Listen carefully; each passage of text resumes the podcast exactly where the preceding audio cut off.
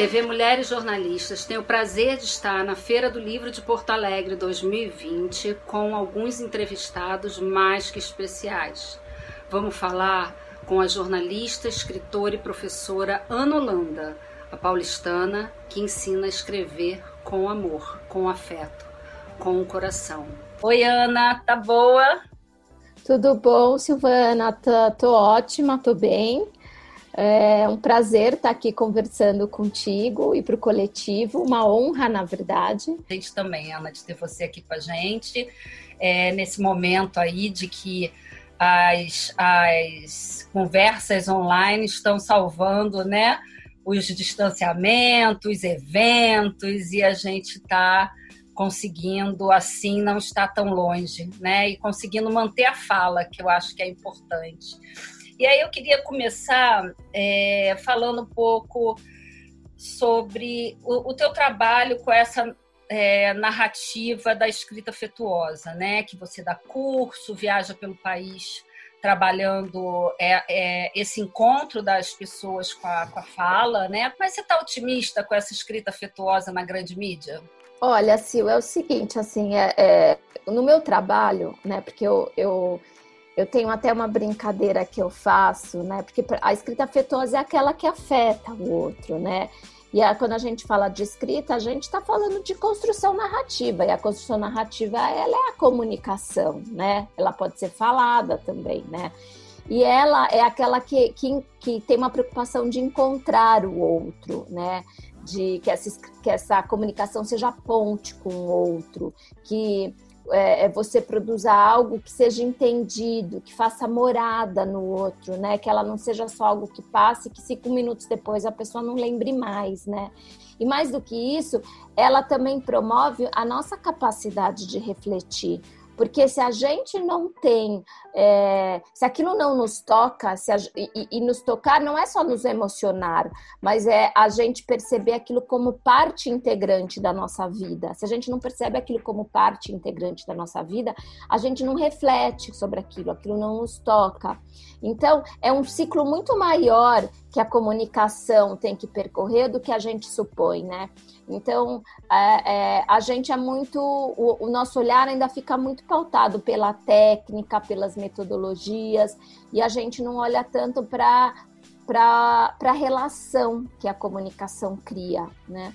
E no meu trabalho, eu comecei tudo isso para dizer que eu, eu, eu costumo dizer que eu vou adorar o dia que a escrita afetuosa, ela deixar de ser escrita afetuosa, porque não vai fazer mais sentido, sabe? Ela vai ser simplesmente a escrita. É a escrita, porque ela tem que ser naturalmente afetuosa, ela tem que naturalmente, né? Ela tem como seu papel resgatar o papel, porque eu acho que é, um, é uma coisa de resgate mesmo, resgatar o papel de encontro que é, né? Da e, conversa, né? Da conversa, da, dessa, dessa, de algo que vai e que volta, que vai e que volta, né? Porque eu falo, gente, é, é como conversar com alguém e ter uma porta fechada entre nós, né? Oi, não tô te ouvindo direito, fala, ah, né? Então, é, é uma loucura isso, né? Mas, ao mesmo tempo, eu também percebo com o meu trabalho, em muitos, muitos momentos eu me sinto, é um olhar, é tão assim você passar a olhar, a perceber, a construir a própria comunicação de uma... É, é, é, de uma forma que a gente não está acostumado, né? Porque eu falo para as pessoas, eu não chego para as pessoas e ensino técnicas. Eu não chego para as pessoas e ensino uma metodologia, faça isso, faça aquilo. Eu, eu faço um acordar da palavra dentro dela, um acordar deste olhar dentro dela, para que ela, a partir disso, possa seguir. É claro que eu aponto os caminhos, eu mostro uhum. como é que isso está presente na palavra dentro de um texto, como é que na forma como você organiza o texto, isso não está presente, eu não deixo a pessoa totalmente solta nisso, uhum. né? Uhum. Mas é, eu percebo, eu, eu me sinto às vezes como alguém que está nadando contra a correnteza, sabe? Mas eu, de qualquer maneira, eu sigo. Eu acredito que, para mim, essa história da, da escrita afetuosa, dessa comunicação mais próxima, mais humana, mais, cheio, mais cheia da gente, de alma, de amor, ela, ela é uma necessidade. É quase como o meu papel no mundo, né? É, é uma missão, é um papel no é. mundo. Então, eu vou seguir. Quanto mais, né? Acho que a gente começou falando do online... E o online me trouxe essa possibilidade. Antes eu achava super importante o olho no olho, presencial. E com, agora, com esse ano, e eu me colocando no online, é tão bonito, sabe? Assim, eu tô dando curso aqui de São Paulo, onde eu moro, mas eu tenho alunos no interior do Brasil, eu tenho aluno de outros estados, eu tenho aluno que mora em outro país, eu tenho aluno na Canadá, em Portugal, né, nos Estados Unidos. Essa semana eu tive uma aluna no Japão. Nossa! Então, assim, é, é tão bonito. Como é que faz com esse fuso horário? Pois é, que foi uma aula de manhã, então foi tranquilo para ela, porque, tipo, era uma aula às nove da manhã, foi uma aula às nove da noite, ela conseguiu participar.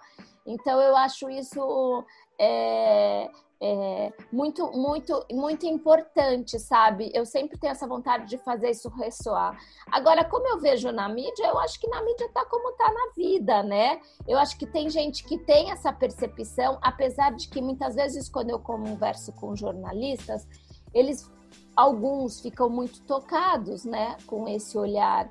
E eu acho que, porque eles já intuíam isso, mas eles não se sentiam autorizados a olhar e a praticar isso, porque a nossa escola de formação, ela é muito dura, né? Ela, ela não, ela não, ela acredita demais apenas na técnica, e não é que a técnica seja importante, mas existe um lugar tão mais profundo para a gente olhar além disso, né? Então, é, então eu, eu, tenho, eu tenho esperança, eu digo. Eu acho que já tem, eu já vejo alguns sinais disso, mas eu acho que a gente ainda tem muito que campi, caminhar, só para dar um exemplo para você. Às vezes, quando a, quando a gente, quando se apresenta uma grande reportagem, né, dependendo, inclusive, sim, também da emissora e tal, a gente vê uma preocupação mais, mais humana, mais de... de uma, uma, uma condução, né, da, da, da narrativa com mais sensibilidade, mas alguns temas, eles ainda são presos em fórmulas. É como uhum. se, se eu estou falando sobre ah, uma mudança de comportamento, se eu estou falando sobre uma coisa de autoconhecimento, tudo bem eu abordar dessa maneira, mas se eu vou falar de política, ah, se eu vou economia. falar de economia... Né? Economia e política, então, é aquela imagem daquele grupo de jornalistas vestido com uma roupa mais séria, né? De terno, gravata, três, quatro, discutindo um determinado panorama, uma situação, de um jeito que parece um círculo fechado, né? Porque você está ali assistindo, e eu faço isso demais. Dá uns dez minutos que eu estou assistindo, eu falo de verdade, eu não estou prestando nada de atenção. Eu estou pensando o que eu vou comer no jantar, eu estou pensando o que eu vou fazer amanhã, porque eu estou me sentindo excluída dessa conversa. Uhum, uhum. E essa exclusão da conversa não significa que essas pessoas não saibam muito sobre o que eles estão fazendo, mas é um conhecimento que ele não tem a preocupação, de fato, de ser compartilhado, porque não tem algo importante e essencial nesse processo todo, que é a capacidade de reflexão de quem está transmitindo o conhecimento, uhum, e a sensibilidade de olhar para o outro que está ouvindo e a necessidade de, dele entender o que está sendo dito. Então, são, são, são lugares que a gente precisaria visitar quando a gente faz isso, que a gente não visita, entendeu? E isso vale para a política, isso vale para a economia, como vale para a reportagem sobre violência, né? Claro. A chacina que acontece... É, na periferia, ah, é na periferia, ah, é na favela, não tem a ver esquece, com a minha realidade. É, esquece que afeta uma família, esquece que afeta um bairro, esquece que afeta toda uma região. Exatamente. Crianças que vão para a escola e estão ali naquele tiroteio. Para a gente é muito difícil, né, de entender. É, e é uma, vira uma conversa esquizofrênica sem que a gente se dê conta, né? É um, é um processo muito perverso que a gente perpetua, né? Eu não tenho uma reflexão, de fato, sobre... Uma reflexão no sentido do tipo, eu tô atingindo o outro, né? E aí, como aquilo atinge o outro, aquilo também não leva o outro a pensar sobre aquilo, porque a gente não pode ter ilusão, né? As pessoas, elas, elas precisam perceber o quanto aquilo... Qual, como aquilo tem que as tocar. E as tocar, às vezes, não é do tipo... É, só ser sensível, mas ela perceber aquilo como parte integrante da vida dela, parte integrante da rotina, e não só como um número, como um, uma porcentagem, não uhum. só como um dado. É a vida dela também que está sendo discutida ali, e ela precisa perceber isso. E essa capacidade, às vezes, de você explicar pensamentos complexos ou, ou, ou mesmo informações complexas de uma maneira mais simples, ela... demanda muito de quem faz isso, sabe? Ela, de fácil, ela não tem nada, né? Nada, nada. É muito mais fácil falar termos em inglês, é o que é, que é o que o mercado usa, é muito mais fácil repetir as expressões prontas do que eu ficar pensando em como eu vou fazer a construção dessa narrativa para que esse entendimento abrace a maior quantidade de pessoas. Só que isso é um processo tão bonito, porque eu acredito muito que é a única maneira da gente transformar uma sociedade de fato, né? A comunicação, a... ela tem esse papel, né? E eu acho que hoje a gente está falando muito da importância do papel do jornalista, da importância uhum. do papel da comunicação, dessa liberdade, né, necessária, mas a gente também como jornalista, a gente também como pessoa ligada à comunicação, a gente não tem só que ter os nossos direitos preservados, como a gente tem que pensar no direito de entendimento do outro. E uhum. o direito de entendimento do outro passa pela gente, por a gente se preocupar em abraçar uma quantidade maior de pessoas, em passar essa informação de uma maneira que ela possa ser entendida pela maior quantidade de pessoas possível. Mas a gente está aqui agora, né, no coletivo, dentro da Feira do Livro de Porto Alegre, é, dois mil e vinte, uma feira que já tem sessenta e seis anos. E uh, se não fosse, talvez, a pandemia, a gente não sabe, né? Mas, assim, a gente cada vez mais está caminhando para é, se manter nessa possibilidade de estar online. É, eu no Rio, você em São Paulo, a feira acontecendo, né? Aconteceria fisicamente em Porto Alegre, como sempre aconteceu, e abriu a porta para o mundo nessa, nesse momento com, com a feira, né, é, online, digital.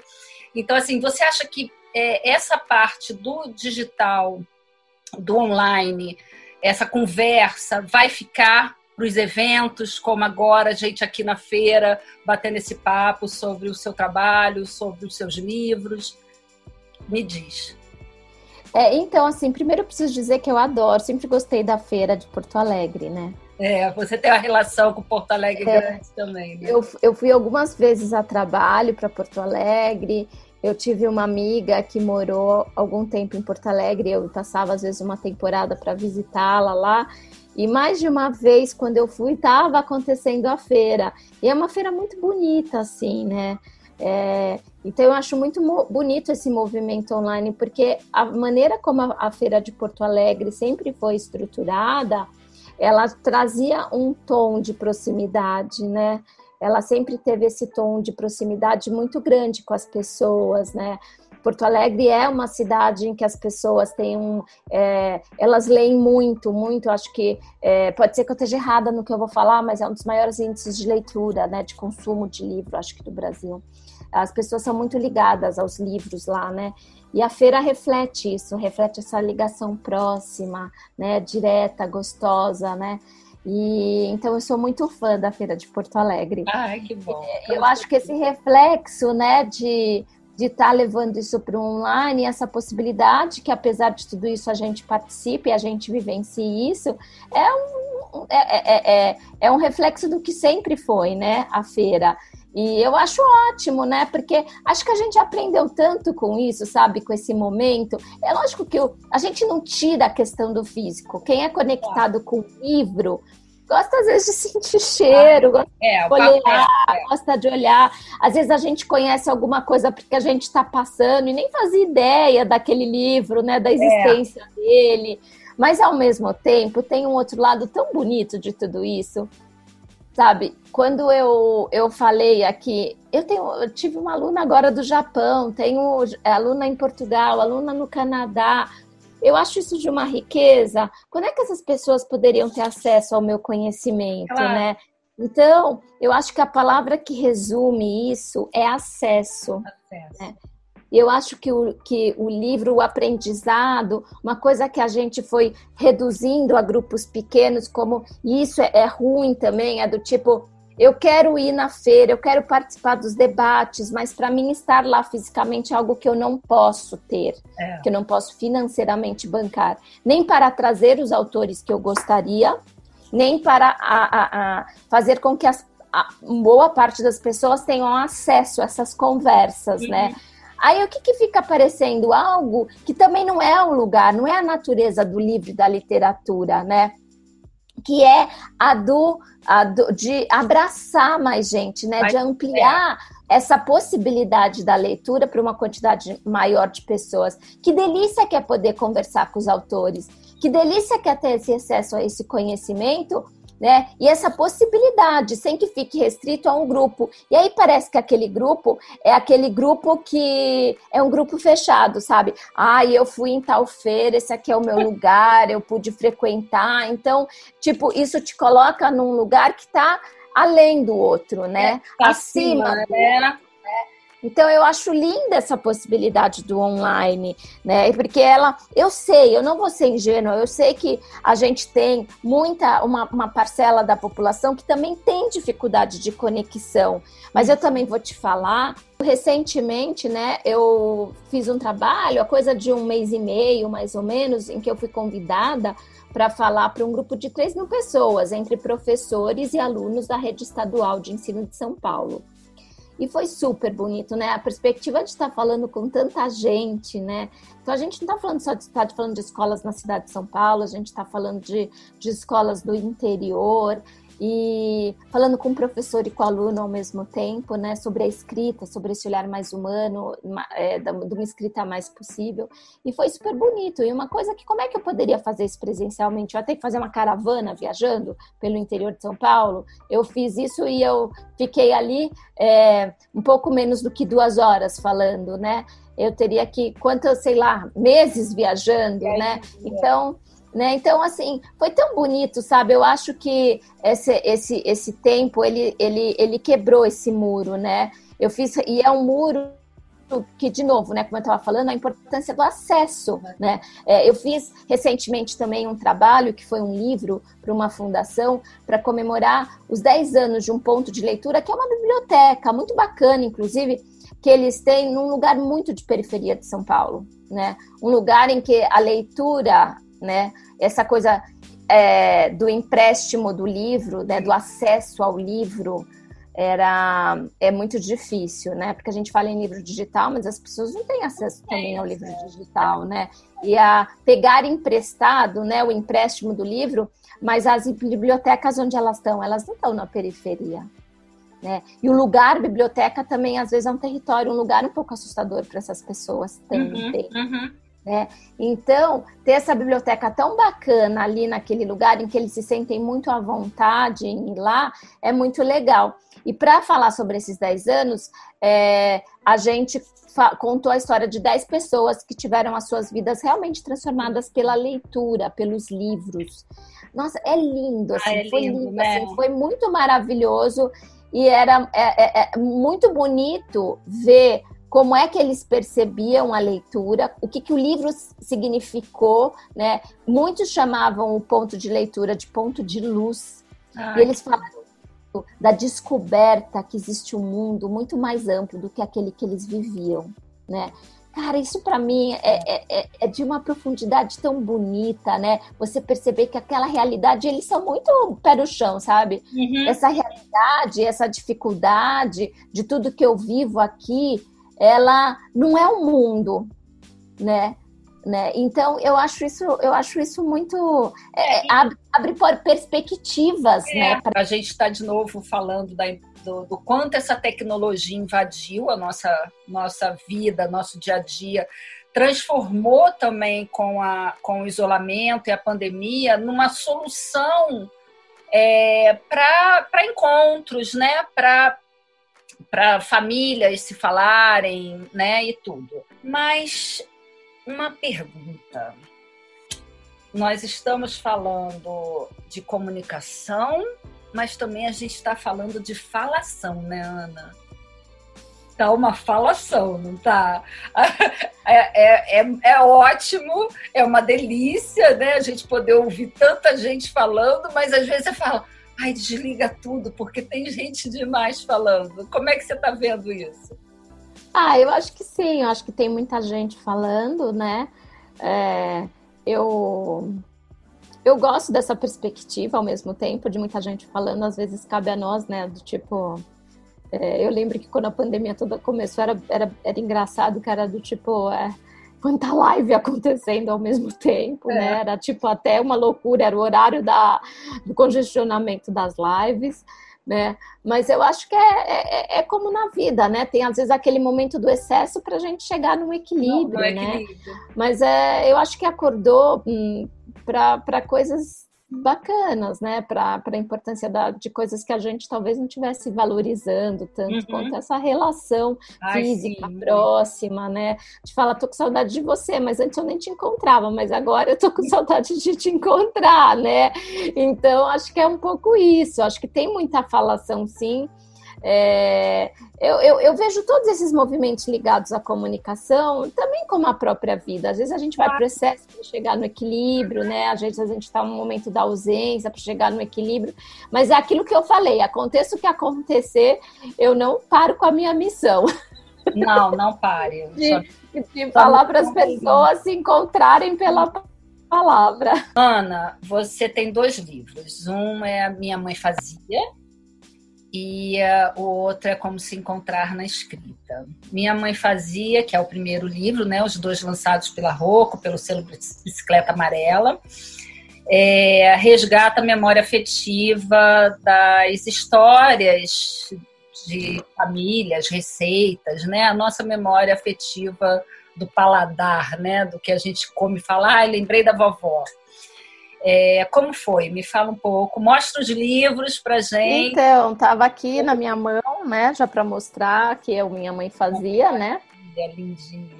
E ele, esse livro nasceu de um projeto que eu criei há muitos anos, acho que há quase dez anos, no, no Facebook, desse nome, Minha Mãe Fazia. Ele é um projeto que ele não é mais atualizado, mas que eu não tirei ele do ar, porque eu gosto que as pessoas passem por lá e olhem os textos e vejam os comentários. Eu fiz ele de uma maneira muito...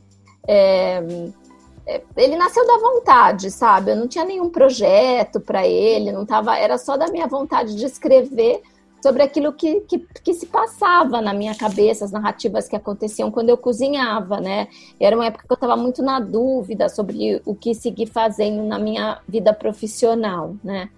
Era, eu, eu, eu cheguei a pensar, será que eu sigo como jornalista ou, se eu, ou eu vou para a área de, da comida, né? Que é uma coisa que eu sempre gostei de fazer. E eu tive mesmo essa dúvida, né? E aí, a, a, aí nasceu o projeto e eu comecei a escrever sobre isso. Eu fotografava as coisas que eu fazia e eu escrevia... Mas eu escrevia sobre, sobre a, a, os lugares para onde aquilo me remetia, né? Então eu falava, e foi muito engraçado, porque foi meu primeiro caminho de proximidade. Eu acho que foi também uma, um precursor sobre a percepção de como o texto é conversa com o outro pelo profundo.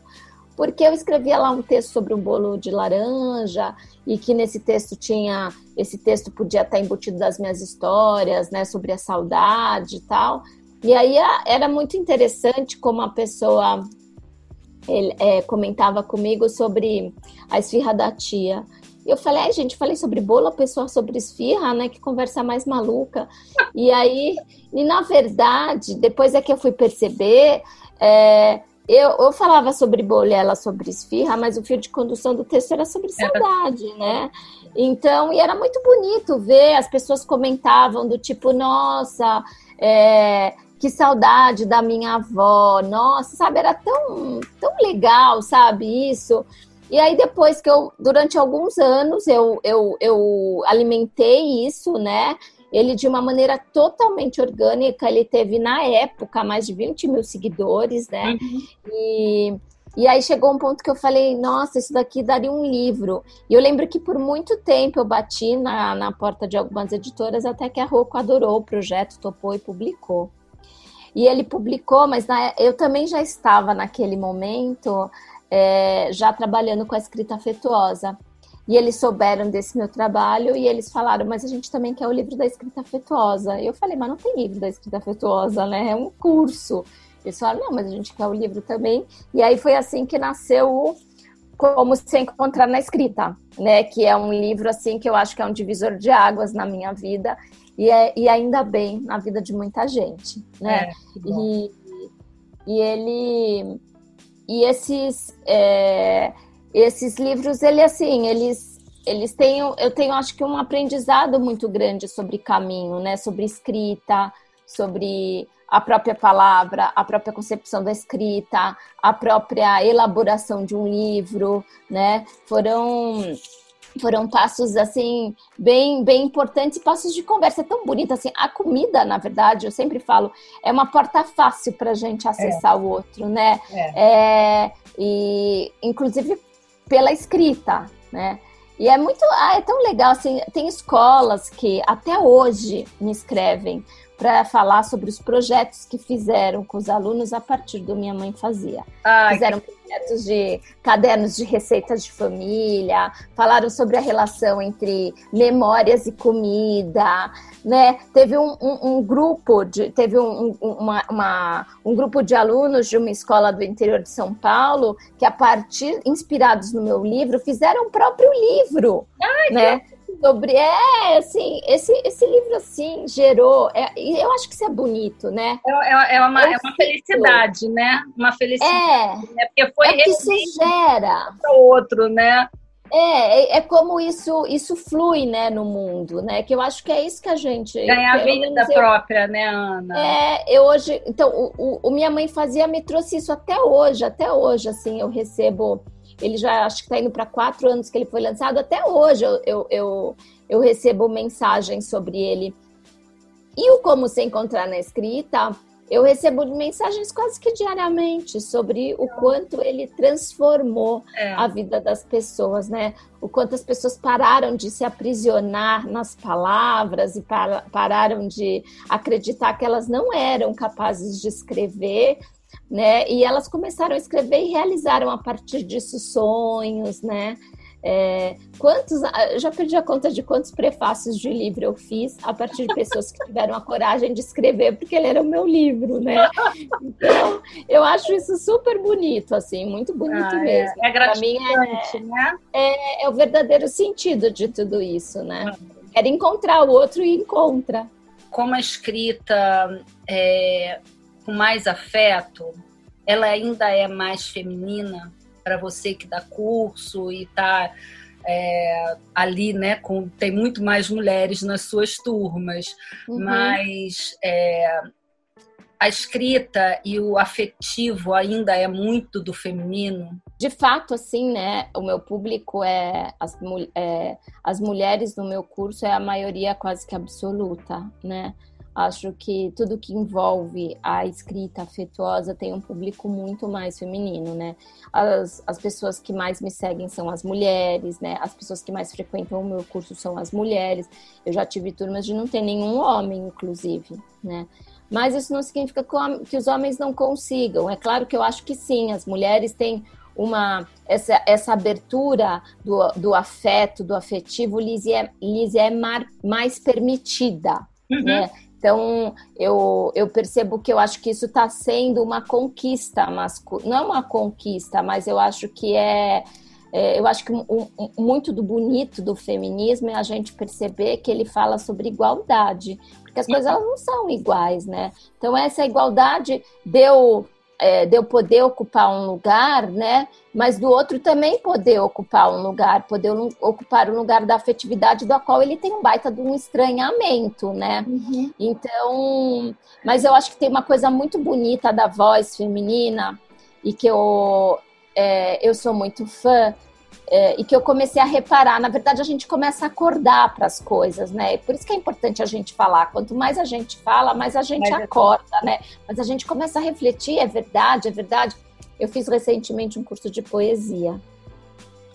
Que, a, e o curso de poesia ele veio atrelado a uma, a, uma, a uma busca minha pela proximidade com a própria palavra. Né? Não era exatamente sobre escrever poesia, apesar de eu descobrir um, um jeito muito gostoso de escrever, que pode ser a poesia, mas de me aproximar da palavra, porque a poesia ensina muito isso pra gente. E aí, na, na poesia, e não é que eu não goste dos homens poetas, mas eu também comecei a perceber que é claro que a gente tem mulheres poetas muito boas, mas as referências eram sempre... A gente sempre traz muitas referências, né, das mulheres poetas, mas a gente também traz muitas referências dos homens poetas. E aí, nesse curso, eu fui apresentado a, de eu dedicar com a minha ignorância sobre isso, sabe? É muito bonito também quando a gente tem, tipo, dá de cara com a nossa ignorância e fala, tá bom, né? Deixa eu, deixa eu mergulhar nessa história. Eu descobri mulheres poetas da atualidade com uhum. um texto que conversam tanto comigo, sabe? Com um texto tão bonito, né? É... E eu acho isso de uma beleza muito profunda. Eu conversei, inclusive, com uma jornalista que ela é escritora e que ela escreve poesia, e ela falou sobre a também recente descoberta dela das mulheres na literatura e na poesia, e nessa poesia mais atual, numa poesia mais livre, né?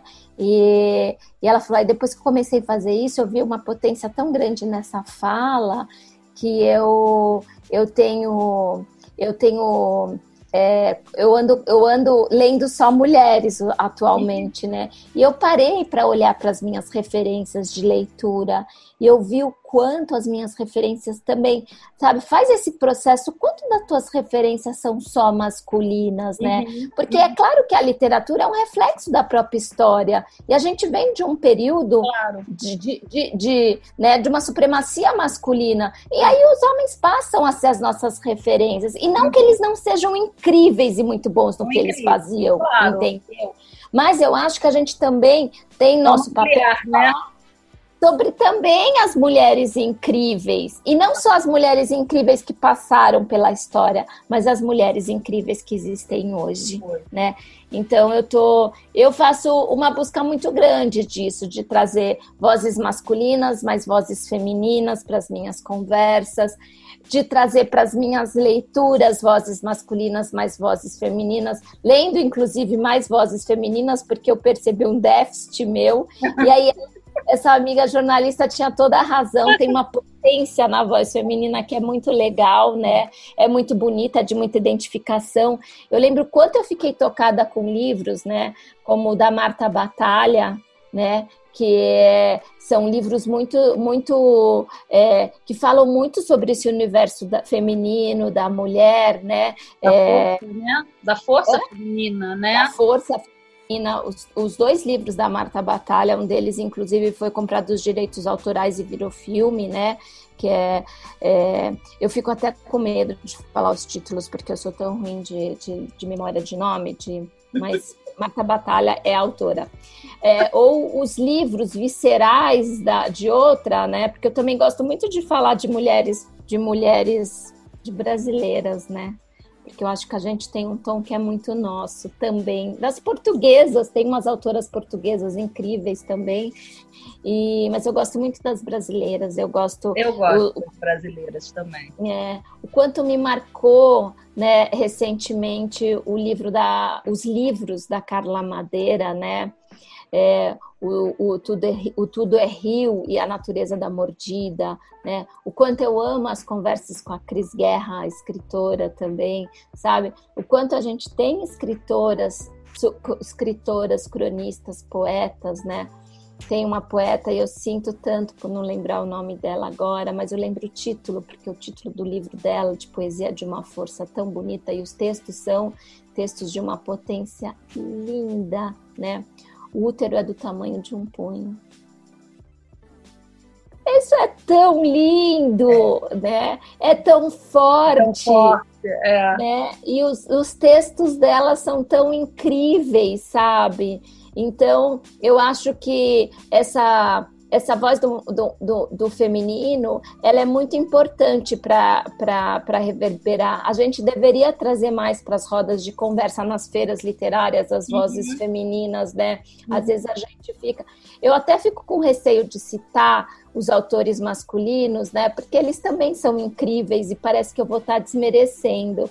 Mas eu vou ser muito sincera, eu estou um pouco cansada de ver... É, na, e é, é uma coisa assim... O momento agora... Ai, deixa a gente aparecer mais um pouco. É, é, eu tô um pouco cansada disso. Por mais que eles sejam pessoas absolutamente incríveis, autores que você baba por eles, sabe? Isso me cansa um pouco, porque eu falei... a gente já deu tanta abertura para essas pessoas. Eu acho que no mundo em que a gente está falando da importância da igualdade, da voz do feminino, eu acho que deveria, não só da voz do feminino, né? A gente está falando de outras vozes também. Uma descoberta muito bonita para mim, recentemente também, foi a literatura de periferia, né? Uhum. Os autores maravilhosos, assim, incríveis, uhum. sabe?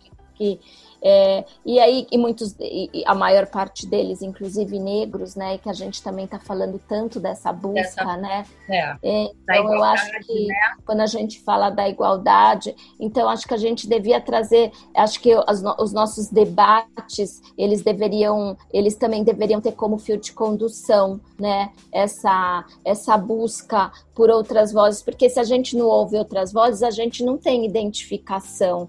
E a gente precisa ter identificação com tudo, não só com as vozes masculinas e muitas vezes as vozes masculinas brancas, né? A gente deveria ter uma identificação com o todo, com todas tudo. As vozes. Existe, né? Muita gente boa, muita é. gente incrível, sabe? E assim, meio que para mim é uma hora que eu olho assim, eu falo assim, deu, né, gente? Quantas vezes a gente vai trazer mais essas mesmas pessoas? E tem um papel, que é isso, é o papel, né? É a identificação, a gente tá, tem falado isso em todas as esferas sociais, né?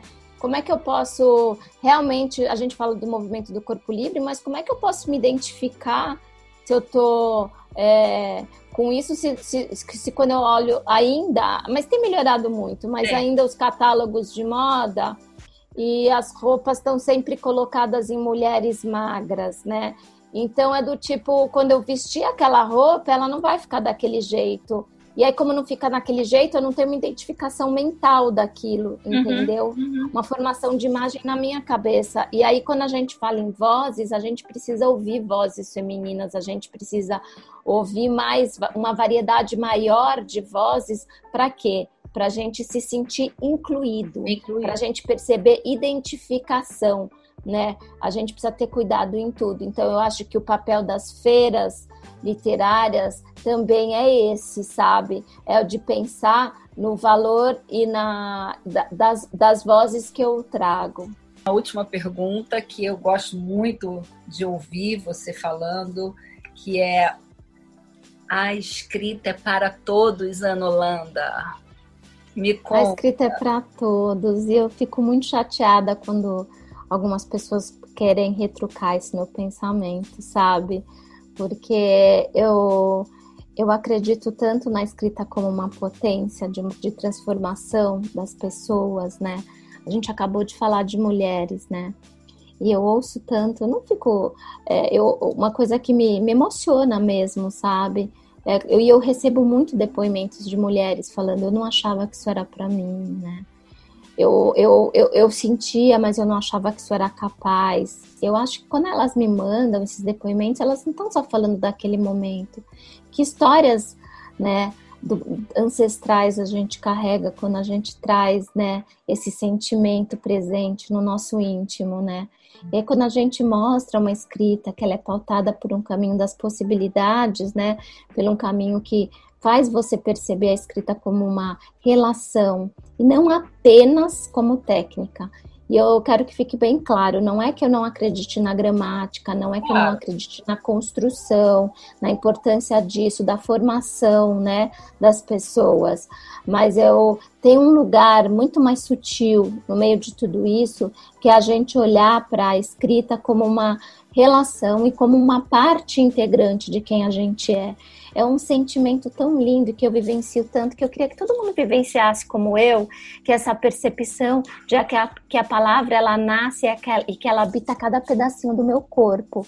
Ela é, ela é visceral nesse sentido, sabe, Silvana?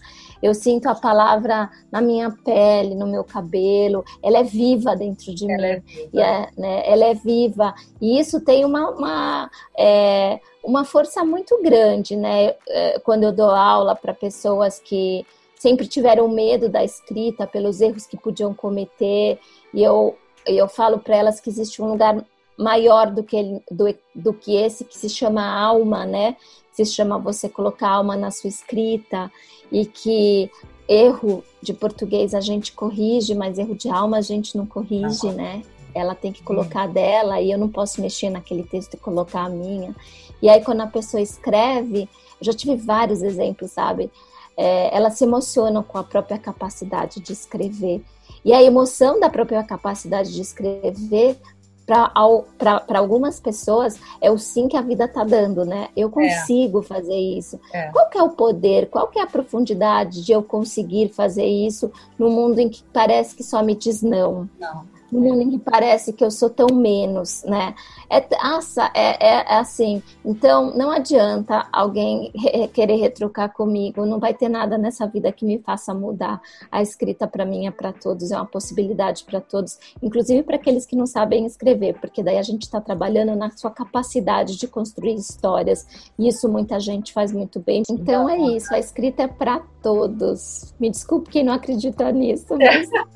Queria agradecer você aqui com a gente, no Mulheres Jornalistas, participando da Feira do Livro de Porto Alegre, agora, nesse momento online, nesse momento afetuoso de podermos estar juntos, mesmo estando longe, né? Falando de uma escrita que você tem e que você propaga, que é tão bonito, que é a palavra que conversa com a gente, a palavra que conversa com o outro, é, a palavra que emociona o outro, que afeta o outro, né? E foi isso que você me ensinou também. Então, eu queria agradecer muito do fundo do coração a sua disponibilidade, a sua fala, e dizer que a gente está sempre aberto a ter a sua fala, os seus lançamentos, as suas histórias. Sinta-se em casa. Obrigada, Silvana. Foi um prazer estar aqui. É, foi um prazer espalhar um pouquinho mais, algumas, é, espalhar mais sementes por aí. Espero que eu tenha plantado alguma coisa com essa nossa conversa. E é isso. Muito obrigada pelo espaço. Foi é, ótimo. Nós que agradecemos. E que ano que vem estejamos todos em Porto Alegre também. Isso.